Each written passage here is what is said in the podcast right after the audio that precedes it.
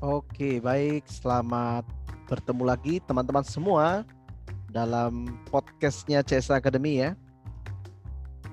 Dan hari ini kita akan sama-sama masuk dalam kelas Organization Development dengan topik adalah Continuous Learning Model atau model pembelajaran berkesinambungan menerapkan pola 10, 20, dan 70. Nah, apa itu? Mari kita Simak sama-sama continuous learning model. Baik, ini dia rekan-rekan semua.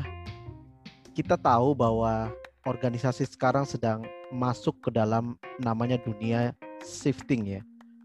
Baik dari sisi ekonomi juga berubah, uh, habitnya customer berubah, kemudian juga bagaimana kita di organisasi selalu ditunjuk untuk improvement terus atau menghadirkan ide-ide baru sehingga kita bisa terus memiliki organisasi yang produktif dan bisa sustainable growth. Nah, itu dia. Ini adalah hal yang menarik buat para uh, leader ya di dalam suatu organisasi. Oke. Nah, bicara mengenai pembelajaran dan pengembangan dalam organisasi, ini adalah salah satu engine untuk organisasi terus bisa menghadapi berbagai macam tantangan-tantangan yang unpredictable. Apalagi kalau kita sebut dunia sekarang dunia VUCA world. Nah, kita butuh uh, satu metode untuk membawa organisasi bisa terus berkompetisi. Nah, fokus uh, kali ini adalah metode pembelajaran tentang continuous learning model yaitu pembelajaran dengan konsep 10, 20, 70%. Nah, apa itu? Jadi bagi organisasi, sekali lagi, bagi organisasi atau Anda para leader yang ada dalam organisasi yang organisasinya adalah result oriented, saya sangat menyarankan untuk memakai pembelajaran ini karena kami, juga menerapkan hal ini. Jadi pembelajaran dengan konsep 10, 20, 70 ini sangat-sangat powerful sekali untuk kita mencapai sebuah target. Nah, di sinilah perannya learning development, people development, atau HR yang bagian training ini perlu menghadirkan sebuah pembelajaran yang membantu bisnis mencapai target-targetnya. Nah ini problematika gitu ya bagi para uh, internal trainer, para people development, para HR training, atau para uh, learning ya, para learning development di dalam sebuah organisasi selalu dibuat apa ya berpikir itu keras untuk bagaimana punya kontribusi positif terhadap pencapaian target perusahaan. Makanya sering kali tidak mau repot dan akhirnya ya sudah kita uh, adakan training-training dari luar gitu. Nah, ya saya tidak menyalahkan ya, tapi itu juga hal yang memang cukup efektif. Tetapi kalau mau dibilang efisien belum tentu gitu loh. Kenapa? Karena biasanya uh, training dari pihak ketiga itu biayanya tidak murah. Walaupun bagus, tetapi belum tentu bisa implementatif dengan baik. Kenapa? Karena setiap perusahaan itu punya culture dan juga metode yang spesifik dan unik. Dan konsep-konsep yang ada di luar ketika masuk ke dalam dalam dapurnya organisasi itu akan tidak semudah itu diterapkan. Oke ya. Jadi saya uh, coba sharing dulu tentang namanya apa sih continuous learning model atau 10 20 70 model ini? Apakah benar bisa mencapai membantu kita untuk mencapai result gitu? Nah, mari kita uh, dalami sedikit ya tentang ini. Oke, ketika kita mungkin ingin membuat suatu metode pembelajaran yang tepat untuk organisasi kita, kita harus bikin dulu namanya framework pembelajaran. Bikin dulu acuan-acuannya. Yang paling penting sebenarnya targetnya apa sih? Kenapa sih diperlukan pembelajaran atau development pengembangan? Kenapa diperlukan itu? Terus target yang mau disasar apa. Nah, dari target itu kita bisa bridging ke dalam uh, cara implementasinya atau cara teknik metode pembelajaran dan pengembangan orang seperti apakah yang harus kita pakai. Nah ini yang yang harus dimulai dulu bikin frameworknya. Jadi framework ini selalu kita harus mengkaitkan atau tujuan akhirnya pencapaian visi misi perusahaan. Jadi kita put yang pertama visi misi perusahaan kita dulu. Soalnya visi perusahaan kita apa? Terus turun ke dalam misi. Atau turun lagi ke dalam nilai-nilai atau prioritas-prioritas organisasi. Nah, itu ditulis dulu semuanya. Kita rangkum, kita pajang, kita tempel deh. Nah, sesudah itu baru kita turun dalam strategi. Nah, ini menarik bagi para OD ya, organization development gitu ya. Ketika ingin membuat sebuah uh, untuk framework pencapaian hasil, nah itu kan selalu runut seperti itu. Jadi visi misi perusahaan apa, misi perusahaan apa, baru kita turun dalam strategi. Nah strategi ini adalah cara untuk mencapai visi, misi, nilai maupun visi besar perusahaan. Nah saya tidak akan banyak bicara di sana dari strategi strategi inilah maka kita merupakan alat untuk kita bisa mencapai target-target goal bisnis.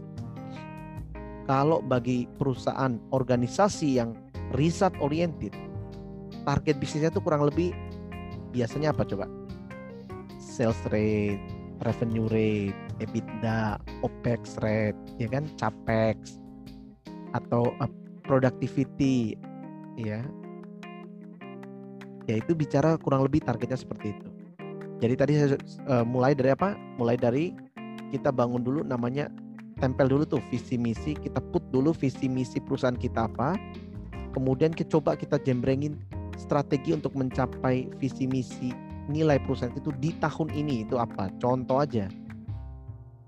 Baru kita melihat dengan target kita. Bener gak sih strateginya pas gak sih? Nah strategi itu sendiri harus dimulai seperti apa? nah, kita harus bikin strategi yang komprehensif. Yang alignment antara top to down. Yang top biasanya kalau Anda punya corporate goal, put corporate goalnya apa di situ. Kemudian dari corporate goal kalau perusahaan holding biasanya punya unit business ya, atau perusahaan yang uh, perusahaan-perusahaan yang multinasional gitu ya, itu punya unit-unit bisnis uh, yang beraneka macam ya contoh ya. Dari corporate goal turun ke dalam unit goal. Kemudian dari unit turun ke dalam divisi goal. Dari divisi turun lagi ke dalam departemen. Jadi skupnya semakin kecil sampai pada yang paling bawah yaitu individual goal. Nah, itu kita put semua di situ. Apa sih strategi-strateginya? Baru kita lihat lagi targetnya. Benar nggak sih strategi ini bisa mencapai target uh, dari bisnis. Oke, itu bicara framework yang di atas ya. Nah, untuk mencapai ini semua, mencapai strategi-strategi tadi, kita harus mengimplementasikannya secara taktis ke dalam daily activity gitu kan. Nah, bagi para learning development, people development ataupun HR bagian training, di sinilah harus kita mainkan metode apa, taktikal apa, supaya kita bisa membantu bisnis mencapai targetnya melalui strategi-strategi tadi. Mulai-mulai dari strategi kalau Anda ada di level korporasi ya corporate atau holding, nah holding goalnya apa? Kalau Anda di unit business, unit business goalnya apa? Mulai bridging lagi, ada divisi, departemen lebih kecil lagi, bahkan individual goal. Nah itu put di situ. Nah sekarang posisi learning harus metain gitu ya metode apa untuk mendukung dari strategi tadi. Nah, saya memperkenalkan satu metode yang kami coba praktekin yaitu adalah continuous learning model 10 20 dan 70. Ini khusus bagi organisasi yang punya fokus pada result oriented ya. Nah, apa itu 10 20 70? Jadi kita bikin uh, framework yang tadi, framework organisasi kita mulai dari visi, misi, nilai, priority. Terus untuk mencapai itu bikin strateginya, nanti outputnya apa adalah target-target yang akan kita capai. Nah, untuk mencapai itu dari sisi pembelajaran kita menggunakan 10 20 70. Nah, kita mulai dari yang 10 itu apa sih? Jadi 10 20 70 itu adalah persentase. In total adalah 100% ya. Jadi 10%, 20%, 70% kalau kita uh, totalkan jadi 100%. Nah, 100% pembelajaran dan pengembangan itu apa sih? Dimulai dari 10% dulu. 10% ini bicara learning through structure. Jadi pembelajaran yang terstruktur, struktural kita bikin silabusnya mulai mulai dari apa ya misalkan mandatory trainingnya apa equipping trainingnya apa atau ada nggak mulai bicara technical gitu ya? Technical trainingnya apa aja? Mulai dari level apa? Di divisi apa? Kalau kalau terlalu besar departemen apa? Sampai ke dalam level individual. Kemudian kalau kita sudah menerapkan metode e-learning atau LMS ya that's good gitu. Jadi kita put semua di LMS kemudian nanti itu masuk ke dalam kita punya portal uh, eh, HR atau kita punya uh, integrated system HR gitu misalkan. Nah masuk situ jadi itu jadi menu buat pembelajaran orang baik dari individu ada departemen divisi atau unit business bahkan di level uh, korporasi atau holding. Bikin itu namanya silabusnya. Nah, kalau kami biasanya 10% ini kami bikin mulai dari level staff, supervisor, manager sampai dan pada level eksekutif. Semuanya punya jam belajar. Nah, itu ya. Jadi itu ada strukturalnya. Dan itu biasa dilakukan dengan apa? In in class atau bisa dilakukan uh, dengan metode webinar ya. Sekarang kan lagi pandemi ya. Uh, pakai webinar, ada lagi virtual training dan ini bisa difulfill kalau dari dalam dari internal kami eh, dari internal kita sudah cukup ya itu bagus sekali gitu karena itu efisien sekali. Tetapi kalau memang dibutuhkan expertise-expertise yang dari luar SMI SMI itu subject matter expertise dari luar ya kita perlu edit gitu ya perlu masukkan tambahkan ke dalam situ. Nah ini learning through structure. Jadi level-level semua itu punya menunya untuk belajar gitu ceritanya. Ini namanya 10%, bagian 10% learning through structure. Nah, biasanya uh, learning through structure ini kendala-kendalanya adalah apa? Nah, ini biasanya tingkat ya, masalah waktu ya. Deploy waktunya, kemudian juga uh, dari sisi materi. Makanya kami sarankan ketika Anda ingin membangun learning through structure, kita harus berdiskusi dengan head-head dari setiap level yang ada. Bicara kalau di divisi ya berarti general manajernya gitu. Kita harus bertanya kepada beliau. Sebenarnya menu ini cocok atau enggak atau mereka perlu ada tambahan menu lagi buat timnya atau turun ke bawah departemen. Departemen juga di kita harus bertanya, ajak diskusi gitu. Untuk mereka menyeting ya set setup training yang memang tujuan akhirnya adalah untuk tim mereka gitu. Makanya perlu dibangun sebuah komunikasi yang produktif gitu dengan antara tim learning, tim training dengan divisi terkait atau departemen terkait. Nah, itu tadi belajar secara terstruktur. Ini hanya 10% Bapak Ibu. Rekan-rekan semua. Hanya 10% bobotnya dalam metode continuous learning model. Ini belum selesai. Nah, ketika orang-orang mulai mengambil materinya ya mereka mulai tes kalau enak ya kalau udah punya LMS langsung melakukan uh, tes secara online dengan sistem gitu ya dan kita langsung lihat hasilnya nah hasilnya ini ya ketika mereka sudah berhasil lolos ini ada next stepnya yaitu 20% 10, 20, 70. Nah ini dengan 20%. Apa sih 20% itu? Kalau yang 10% tadi adalah learning through structure program kalau yang 20% adalah learning through others. Nah, di 20% ini teman-teman atau rekan-rekan kita yang sudah mengambil menu latihannya, pelatihannya, ini kita ajak untuk apa? Masuk ke dalam namanya diskusi-diskusi atau masuk ke dalam forum-forum. Jadi kita buatkan namanya forum-forum untuk teman-teman ini bisa masuk ke dalam situ ya. Jadi contoh misalkan gini, forum salesman. Nah, kita masuk itu sales-sales tuh. Mereka akan sharing gitu ya. Dari materi yang sudah dipelajari, ini sebenarnya ada kendala apa? Kamu dapatnya apa? Terus apa yang kamu bisa pelajari, apa yang kamu bisa ajari gitu ya. Jadi ini di sini diskusi tentang apa yang sudah dipelajari dan kamu e, bisa me, mengajarkan apa, mengimplementasikan apa gitu dari materi tadi. Nah, ini forum ini juga kita perlu libatkan ekspertisnya. Jadi contoh misalkan salesman. Nah, kita perlu tuh mendatangkan e, orang yang memang sudah punya pengalaman, ya tidak perlu selalu harus dari luar ya, dari eksternal ya. Dari internal aja gitu. Jadi orang yang cukup punya pengalaman jam terbang serta pencapaian yang memang itu proven gitu, itu udah terbukti. Nah, ketika orang itu datang, dia akan banyak memberikan pengalaman sharing knowledge-nya. Nah, ini akan kembali membuat materi-materi yang sudah dipelajari. Nah, itu ada bagian sharing knowledge-nya melalui forum-forum ini. Bisa juga melalui program apa coba? Program mentoring. Ini juga sama misalkan langsung dimentor sama atasannya gitu. Jadi atasannya punya kewajiban harus mementor timnya yang sudah mengambil pelajaran di 10% tadi. Masuk ke 20%, kita harus koneksikan dia dengan atasan dia. Nah, atasan itu harus mementor dia selama kurun waktu yang harus ditentukan. Misalkan program mentoring tiga bulan. Oke, mentoring tiga bulan.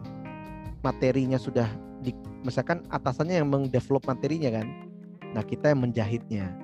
Orang-orang learning biasanya pinter menjahitnya. Terus bikin modul-modulnya dan ajarin ngajar gitu. Yang ngajar juga siapa? Ya kalau bisa atasannya juga gitu. Kalau enggak orang yang punya kemampuan yang memang spesifik di bidang itu. Nah kemudian learning through others dia masuk ke dalam diskusi atau program mentoring tadi bahkan program coaching. Cuma coaching memang perlu juga uh, specialize ya. Jadi orang-orang yang ingin menjadi coach itu tuh perlu uh, mengembangkan dirinya atau mensertifikasi diri dalam program uh, coaching gitu ya. Karena coaching ini powerful sekali Bapak Ibu, rekan-rekan semua. Dengan program coaching membuat learning through others itu sangat efektif. Ya, ketika orang di coach, dia bisa mempredik future. Tapi kalau mentor mempredik present dan apa yang sudah dilalui, eh, yang sudah terjadi di masa lalu. Nah, ini uh, program-program ini kita put dalam learning through others. Bayangkan, jadi orang sudah belajar di kelas. Kemudian itu belum selesai loh ya. 20 persennya dia ketemu sama ekspertisnya, minimal sama atasannya. Ada program tertulis tiga bulan, kita put di sana dan atasannya, misalkan paling gampang atasannya ya, atasannya itu menjadi mentornya gitu. Nah apa sih yang mau dibahas di program mentor gitu? Ya sederhana, targetnya apa gitu paling gampang salesman gitu. Punya target sekian ya udah. Timnya harus kita mentor sampai mencapai targetnya dia. Gitu. dilakukan oleh siapa? Ya boleh sama atasannya langsung. Nah dengan begini maka ilmu yang sudah dia dapat di 10% itu akan dia bawa ke dalam diskusi dengan atasannya 20 persennya. Ingat ini masih in total masih 30% loh. Learning through structure program itu 10%, learning through others itu 20%. Nah, berikutnya lagi, ini yang paling besar ya buat organisasi yang punya fokus result oriented atau selalu achievement oriented. Yang 70% ini akan benar-benar terlihat dampak dari pembelajaran dan pengembangan yang kita buat yaitu bagian 70%. Apa itu? Learning through experience. Ya, 70% itu adalah learning through experience. Nah, ini apa gitu. Jadi setelah orang yang pertama tadi dia belajar melalui LMS, elektronik ya, e-learning lah atau uh, aplikasi gitu ya. Kemudian dia self learning, dia belajar, dia ambil tesnya, Nah, kemudian dia masuk ke dalam forum diskusi. Ya, FGD forum dis group discussion di diskusi di situ gitu. Untuk bertanya tentang hal-hal yang dia nggak paham. Mungkin terlewatkan, terlupakan atau mungkin waktunya kurang waktu di uh, belajar secara uh, self learning ya. Nah, belajar di learning through other 20%. Nah, yang 70% ini biasanya kita berikan project base. Dari apa? Dari targetnya dia. Langsung kasih projectnya. Jadi projectnya itu berupa apa? Ya anything tapi yang harus mendukung pencapaian target dari organisasi atau dari departemen dia atau dari divisi atau bahkan dari level organisasi ya korporasi gitu corporate goal. Apa targetnya ya biasanya kalau sales ya sales rate, revenue. Kalau di bagian support ya biasa EBITDA, bicara OPEX uh, rate-nya, productivity, ya seperti itu ya. Ada projectnya. Nah projectnya apa? Ya projectnya harus diturunkan dari atasannya gitu. Atasannya punya target apa pekerjaannya? Itu yang diturunkan gitu. Nah ketika project ini berjalan, nanti dia masuk lagi ke dalam mungkin ada halangan, mungkin ada hambatan, mungkin kebingungan gitu ya. Masuk lagi dia bisa masuk lagi menggunakan learning through others melalui forum, program mentoring lagi atau coaching lagi gitu. Biasanya ada grup WA juga kita buat. Jadi mereka bisa tektokan, eh, ini gimana ya? Aduh ini target kayaknya susah deh. Ini kayaknya uh, di waktu-waktu ini kayaknya sepi gitu ya. Itu kan bahasa umum ya kalau buat sales sepi, harga mahal, harga jual kita kayaknya kemahalan gitu ya. Kayaknya daya beli masyarakat turun. Pokoknya semua jadi eh, ketika mengalami masalah perlu masuk lagi ke dalam 20% supaya dia ketemu orang gitu. Ketemu ekspertisnya lagi gitu. Nah, dari 20% ini dia bisa juga masuk lagi ke dalam pembelajaran 10% gitu. Nah, ini kesinambung uh, sinergi ya seperti itu. Dia mungkin bisa lihat lagi apa sih yang dia sudah pelajari 10%. Nah, sehingga materi yang kita put di mulai dari yang 10% tadi ini benar-benar bisa uh, efektif gitu untuk dipraktekkan.